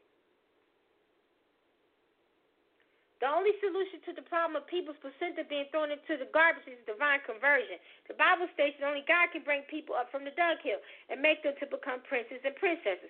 There's people out here right now. We all know people like that. They just can't get their lives together. They they they they bums. They stay homeless. They're derelicts. They go from job to job to job. You know, they, they all they stay is in a room or a studio. You know, they they can't keep no man, no woman. You know, they, they're loners. You know, it's just problems, problems, problems, problems. Beg, beg, beg, beg, beg. This is because of their placenta. You need to tell them this and talk to them.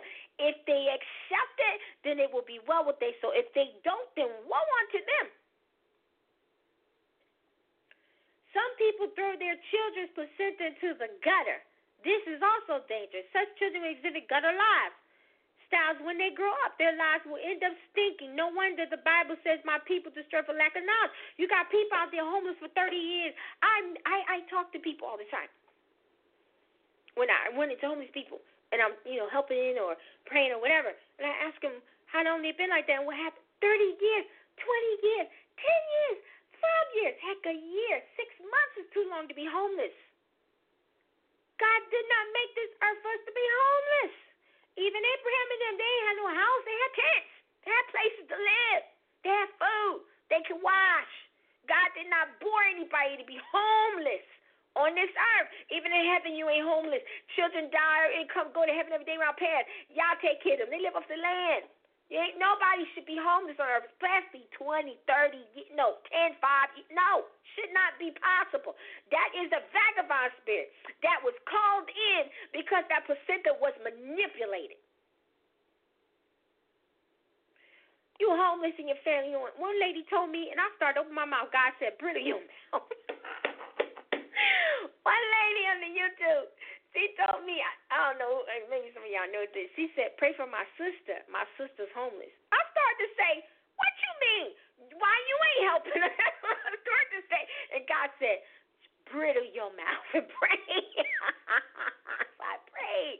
I'm like, that's your sister. Okay, I understand. I had a brother. He used to be drugged out. He cleaned but he's, you know, people in the family would let him live with them, and he still and, and I was his last resort. I told him, I said, no, I'll give you some money and put you up somewhere, but you will not stay in my house and take anything that's not nailed down because I have to hurt you.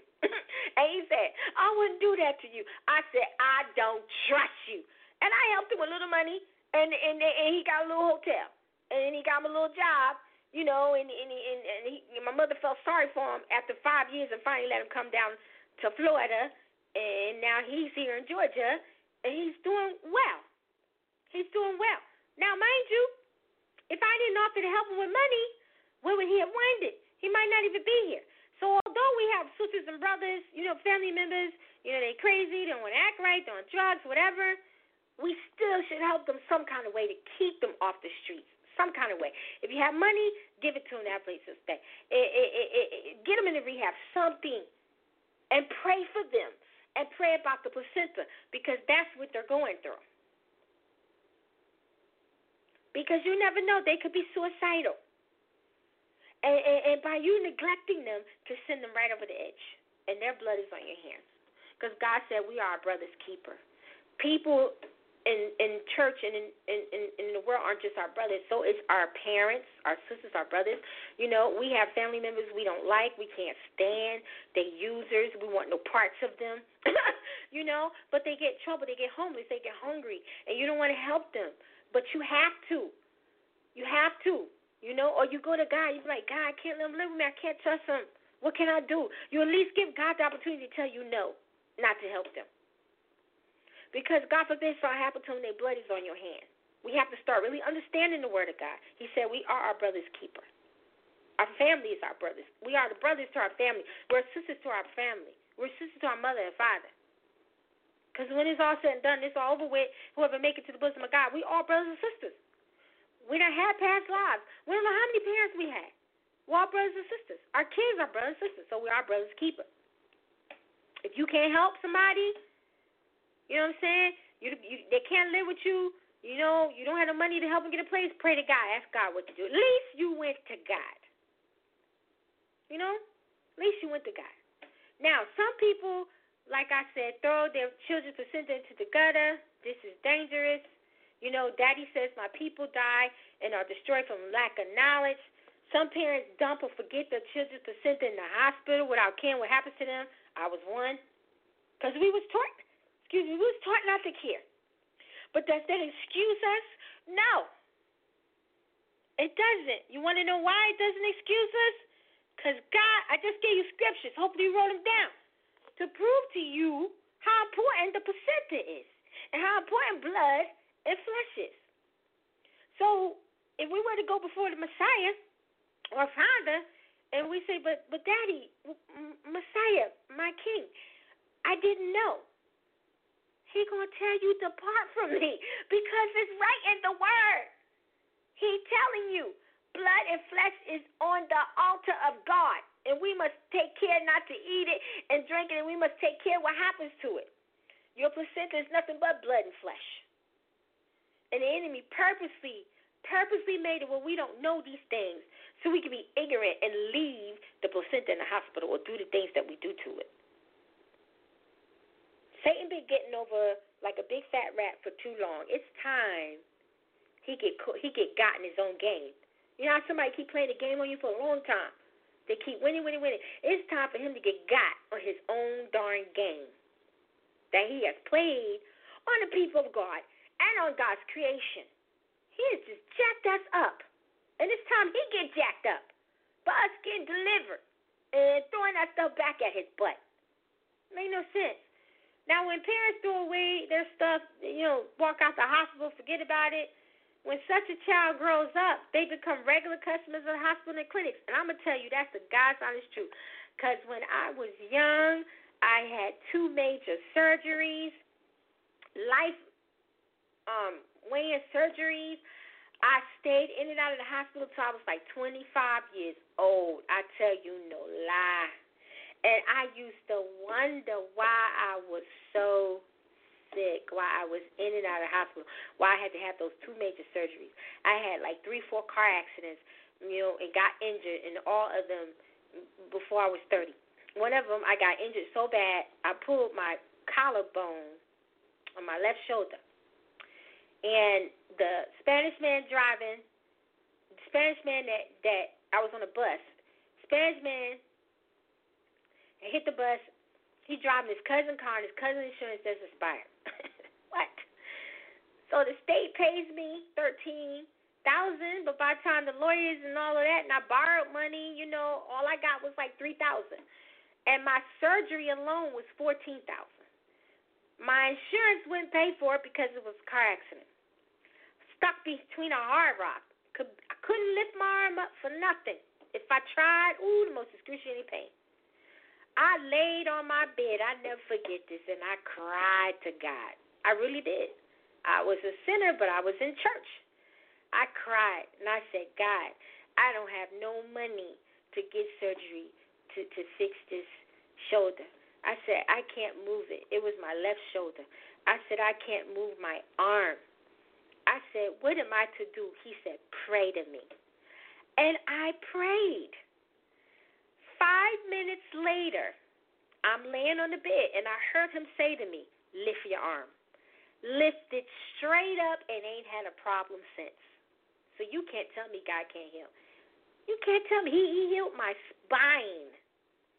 He took, I had this bad, bad disease. Every time I ate peppers, and I love peppers and onions, it would stuff me up so bad it would be excruciating. I would be up all night and have to take medicine. Heal me from that. Heal me from blood, high blood pressure and sugar at the same time. I used to have bad migraine headaches. He healed me from that.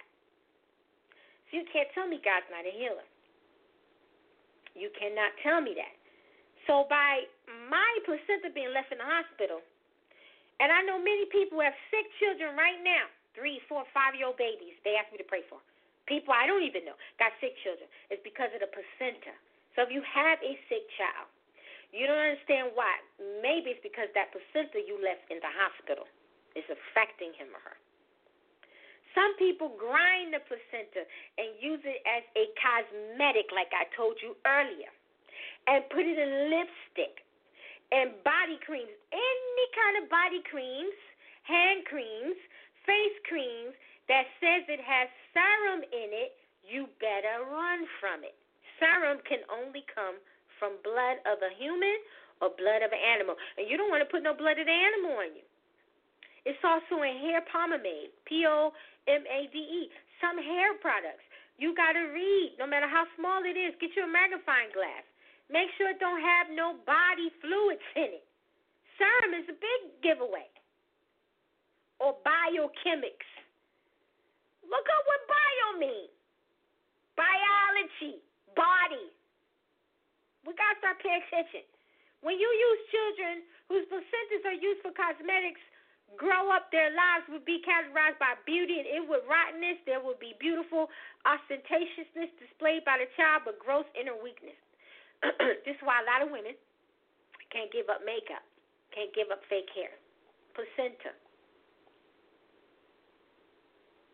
But they think that this stuff is making them beautiful, but it's making them terrible. And they're going against the atonement altar of God because they're putting blood on their faces. Do you know when you put makeup on your face, you putting blood in you putting blood in your blood because anything that goes in your skin seeps through your three layers because we got three layers: outer layer, middle layer, under layer. It slips right through your skin layers when you dye your hair because some of that dye has um um, uh, some of those perms have that stuff in it. And when you put it in your hair, it goes directly through your blood. So it's like you're intaking someone else's blood unknowingly. So you need to repent. I had to, because I used to perm my hair like nobody's business. I used to fry it, dye it, you name it, toss it, fillet it, bake it, sear it. And I had to repent. I, while I was with God, I made a mistake. I put something in my hair because it was just too curly, and and I found something. It had all these natural products in it, and so I I I called myself asking God, can I do it? And heard my own say, self say yes, and I had put it in, and it turned my hair so straight. I had to repent for two days. I did. All I had to do was repent one time, but I was so jacked up, so distorted for the mistake that I had made. I was like, you hypocrite. You teach these things, and you and did it. But I got tricked because they said it was natural. It had all natural, it did. It had all natural stuff, yogurt, you know, all the natural stuff. It was a natural thing to help your hair be a softer curl because my my hair is very like a coarse curl. So I wanted it to be a little more softer. So I prayed for like a week, kept hearing yes. It was my own self. I put the thing in. Oh, oh, I, two days I repent, and, and, and God says to me, why are you continuously repenting for what I have forgiven you for? Because I felt so bad and I felt like a hypocrite because I preach against these things and then I go and do it unknowingly. And he said, You're not a hypocrite. It was all natural products, but it still straightened my hair. It took the curl completely away. And I had I just didn't know what to do with myself. So I'm telling you, ladies, don't even trust these natural products that have the yogurt and coconut oil and all this other stuff that you could use to try and make your curls softer or your hair better because it, it's it's still going to change it. And, and anything that changes the structure of your hair is going against the nature of God. So please repent. Take it from me. Now, in some communities, Mothers eat their children's placenta as a means of restoring lost energy. This is generally done immediately after the child birth for the mother to regain what she had lost nutritionally. So some places teach that if you eat the placenta after you have the kid, it's going to restore your, your strength. Let me tell you something after I had all my kids, I was so energetic. Man, I had had a, a cesarean with the last one. Uh, two hours later, I'm walking around with my baby, and everybody looking at me like, "Hey." you know what I'm saying? So you don't gotta eat your baby's placenta. You eat your baby's placenta. You eating your baby. You eating up your baby's destiny, and you messing up your own. And you gonna go to hell if nobody don't teach you this, cause you ate flesh and blood, which is an atonement on God's altar automatic death sentence if you don't repent wholeheartedly. Now, if anyone eats your placenta, it simply means that you are inside of them and they and you. And they have messed you up and you messed them up. And they can control you. This is why a lot of dudes and, and, and daughters can't get away from their mama. Mama might have ate their placenta. One way, and some parents purposely eat the child's placenta to keep the child glued to them. Glued to them. You got people married to people right now, and the marriage can't go nowhere. They can't do nothing. They can't be on their own. They can't move abroad. They can't do nothing because that person that they marry is so entwined in their parents. You need to think about the placenta that might have been eaten and pray against it. Some men will put a wife, put a put a mother over their wife. When the Bible says when a man takes a wife he leaves the family behind. Do you know what that means? God is saying when a man marries a woman, he is not to even care about the family. But because we have to love our family. We still love them, we still be there for them, but he is supposed to take all caring to the wife. The wife is supposed to get everything. I mean, everything. The mother uh, cannot come in and rule nothing. The mother cannot come and take the queen off the throne and become the queen herself, nor can the father take the king place or take the queen place. You got to cut the family off in that aspect. And when they go against your wife, you best to stand up for else you're to be judged. But do you know how many men are tied to the hip of their mother? Placenta. Placenta.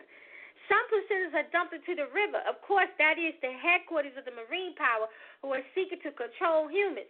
I pity those who do not know how to pray to recover their lost glory.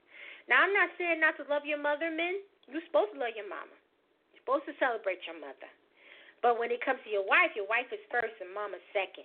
And if mama can't accept that, then mama got to go. I'm just keeping it real with you because the Bible says when a man take a wife, he leave the family behind. So if the mama is coming against the wife and you not checking her, you're going to be judged, man. Men, you're going to be judged. The wife comes first, the mother second. I know the mother birthed you, I know she raised you. But when you get married, obviously God cuts that off. The wife takes that place because she's the wife. Then God says, when a woman, wife prays for the husband, it is a sweet thing to him. So God takes a husband and wife thing very seriously.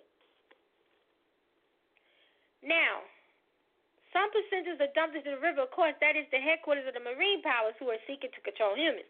I pity those who do that. Now, if your own placenta happens to be in the possession of the queen of the coast, oh boy, how will you recover that placenta? She will be in control of your life the marine powers. Some people flush placenta down the toilet drain. They, that toilet demon gets it. Shoes. I rebuke you, excuse me. They think that this is one of the easiest ways of getting rid of unwanted placenta. Such placenta, when commune with the feces and urine, owners of such placenta will be companions of disposed wastes. That means they'll have a dirty, defiled life and spirit. Some people deposit their children's placenta in the shrine of the family idol. They believe that it is the safest way of preserving lives for their children. When such children grow up, their lives will be controlled by idols of the community. Some people, like I told you earlier, feed it to animals, and that child they feed it to a dog, a pig, a vulture. That's the life of the child. If the placenta is eaten by by the dog, the fellow will be sexually loose, or the woman will be sexually loose. If it is eaten by a pig, the, the person will exhibit the spirit of gluttony. Some people hide the placenta inside cracks and crevices that are found in the walls for them to dry up and remain there. The implications of this action is very serious. The people concerned will be companions of lizard and wolf. Now, the Lord explained something to me recently about the spirit of gluttony because the uh, the prince ruling over gluttony is Beelzebub, and I was shocked. I was like, Beelzebub is the prince ruling principality over gluttony? I was like, whoa. So now you know who's the prince rule over gluttony. So that's who you you cut off, and, and then you can cast the spirit out. And then Daddy made me understand something. Sometimes when people are overweight, it may not necessarily have to do with the placenta. And and, and he explained gluttony to me. Somebody could be 190 pounds, 250 pounds, maybe 260, 270, right? It doesn't necessarily mean they're dealing with the spirit of gluttony. They could be dealing with low self esteem, um, depression, anxiety, or stress. Or if they're married, marital problems. If they're sick, it could be the medication. Or they have bad nerves, so every time they get upset, they eat. That's not considered gluttony. That's considered a serious emotional unbalanced eater that needs deliverance. Gluttony is where you three, four, five hundred pounds. You sitting up eating six burgers, three trays of fries, five snickerdoodles, and you don't drunk five Pepsis. And you eat like this all day. Like you see those people, my fat life, where they go and have that surgery, gastric, to get skinny. That's what gluttony is. And I was like, wow, I never looked at it that way. But can those people who are overweight turn into gluttony? Of course they can. If they don't come to God, if they don't catch themselves, if they don't get delivered from those spirits that's causing them to be that way, it could turn into gluttony. So many people are overweight And and and then another thing, the Lord taught me this. I put this beautiful, strong prayer on Patreon, and and people loved it. And it is delivering you from from gluttony and other things, right? If you are overweight and you look at yourself in the mirror and you're not pleased with yourself and you think you don't look right or you're constantly calling yourself chunky, I used to do that, or, or you constantly saying, you know, I'm not attractive because I'm fat, I'm overweight, or, or or or feel guilty when you out eating. Let's say you want to eat a piece of cherry pie or a cherry cake, you know, and you feel insecure because you think people looking at you and they could care less. they looking at you and you thinking, oh, they looking at me because I'm eating this cake because I'm fat. Do you know that could bring a demon in you? Do you know that could bring a demon in you? If you are self-centered about your weight, it could bring a demon in you. If you think you're not attractive, or people not to like you, or want to see you, or you want to hide from people because you're ashamed of the weight gain, that can bring demons in. And those demons, when they come in, you will not lose weight because you let them in because of how you feel towards yourself. The Lord says no matter how you feel you look, how much weight you have gained, how much weight you have lost, however you look, you are not to feel ashamed. You're not to call yourself chunky.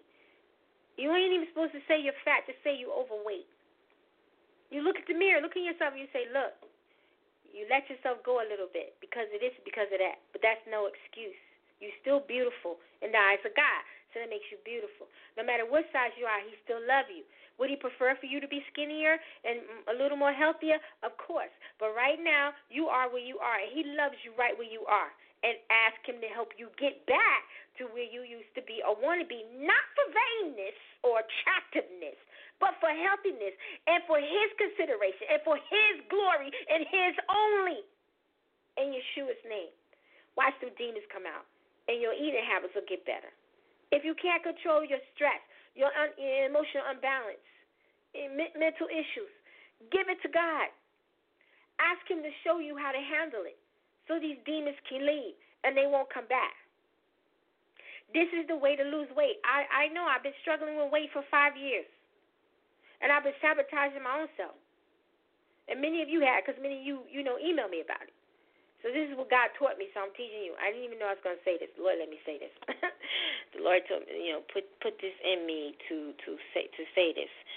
All right. So now, um, they also make placenta into powder or paste. This is why I don't use baby powder anymore. Three years ago, Daddy told me what's in baby powder. I don't use it. I don't use baby powder anymore, and I don't use. I use natural soaps now. I use like coconut soap, uh, olive oil soap. I'm serious. It, it costs five dollars, seven, sometimes ten dollars a bar. I wouldn't care. I'm not using regular soap anymore because sometimes they put it in that. I don't use regular toothpaste anymore. I use natural toothpaste. Because sometimes they put it in that. Sometimes it is capable of putting both in the in the owners. It comes from the placenta. So pray over your soap. If you don't want to use natural soap, use regular soap. You better pray over it. Seriously. You don't you you, you want to use powders? I advise you not to, but if you want to, pray over it.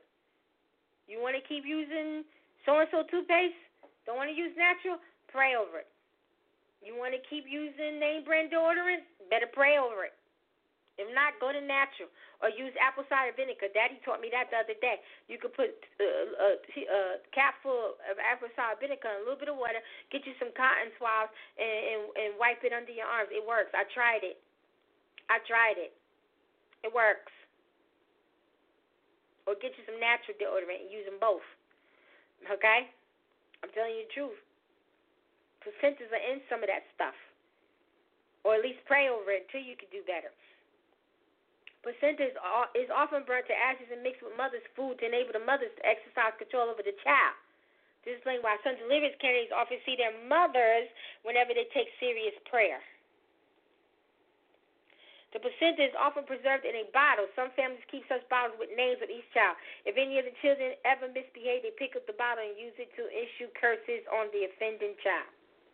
Such a child can never survive the effects of such terrible curses.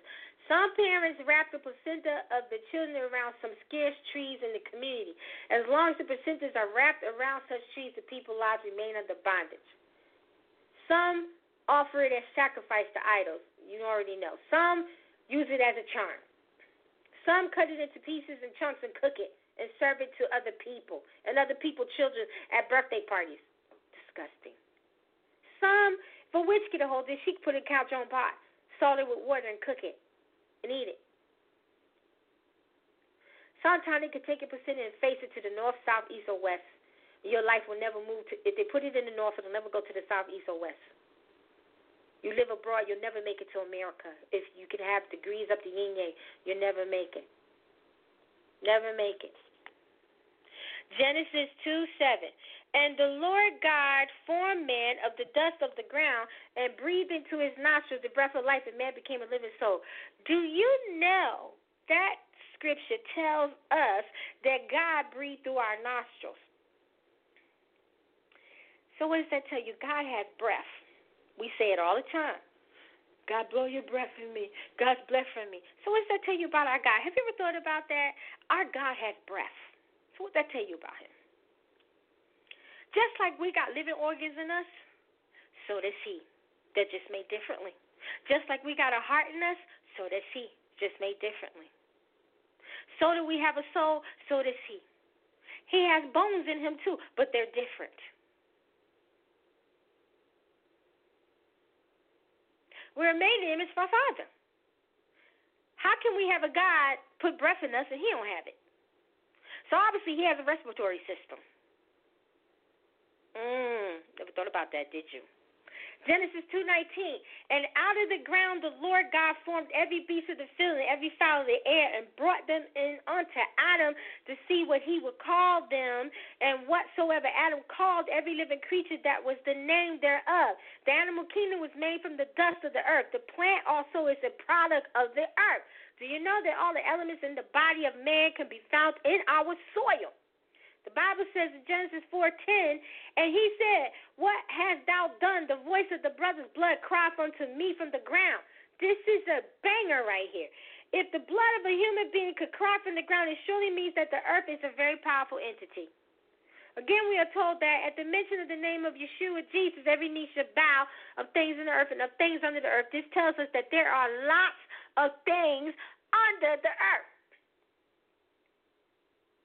The Bible says, He that is above is heavenly, and he that is from below is earthly. That's in John 3.21. That's in John 3.21.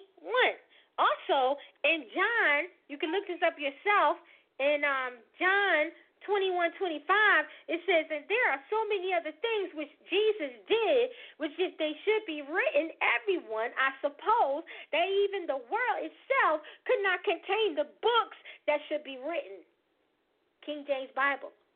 So God is telling us in John 21 25 that a lot of things that we learn or going to learn are not even written on this earth. Booyah! So when somebody starts teaching you stuff, and you be like, that ain't in the Bible, like reincarnation. Or what I'm teaching you now, dying in the Bible. Well, Daddy just said in John chapter 21, 25, I suppose that even the world itself could not contain the books that should be written. So he's letting you know everything ain't in a book or earth. And when somebody teaches something you don't know that's going to edify you and deliver your stinky butt, you need to go to God and confirm it instead of going against them. Because you might have just, what's a good word? Avoided your deliverance. You might have been up for deliverance. I'm going to tell you something. You just don't go to a church or a conference and get deliverance. Right now, you getting deliverance. Every time you hear the sound of my voice and I'm teaching, you getting deliverance. When I'm praying, you getting deliverance. When I prophesy, you getting deliverance. And that's what is servant of God. But if you go against them, you may have just aborted your deliverance. And who knows when you up again for your turn. So the church better stop with this messiness. Oh, it ain't in the Bible. You keep on being that way. Your behind and never get delivered. You'll stay stinky. this is the end of my show. I appreciate everybody for listening. And I will finish this up next week with another teaching. I give God the glory. I know many people have been delivered tonight, and they will be praying even when they get off of this call and when they listen to this. And many lives are going to change, and God is going to be edified and glorified. And I give Him all the glory. Hallelujah. In Yeshua's name. So we will uh, talk again next Tuesday. Uh, after next Tuesday, I'll probably start Dream Interpretation and Prophecy Night mm, uh, once or twice and then I'll go back to teaching. Okay? So I God God bless everybody who has listened, who has given me their time for two hours. May God bless you. May you have a great rest of the week. Please go to YouTube. I put up two fantastic videos. I mean, yeah, I had a vision about prosperity, and a vision, and the Lord gave me a word about the eclipse. I, I mean, I never asked him about these things uh, I was I think I was on Periscope YouTube this year, and they asked me, and I prayed, and he said that the, the world was going to shift and the weather was going to be like out of this world, and it boy did it come to pass.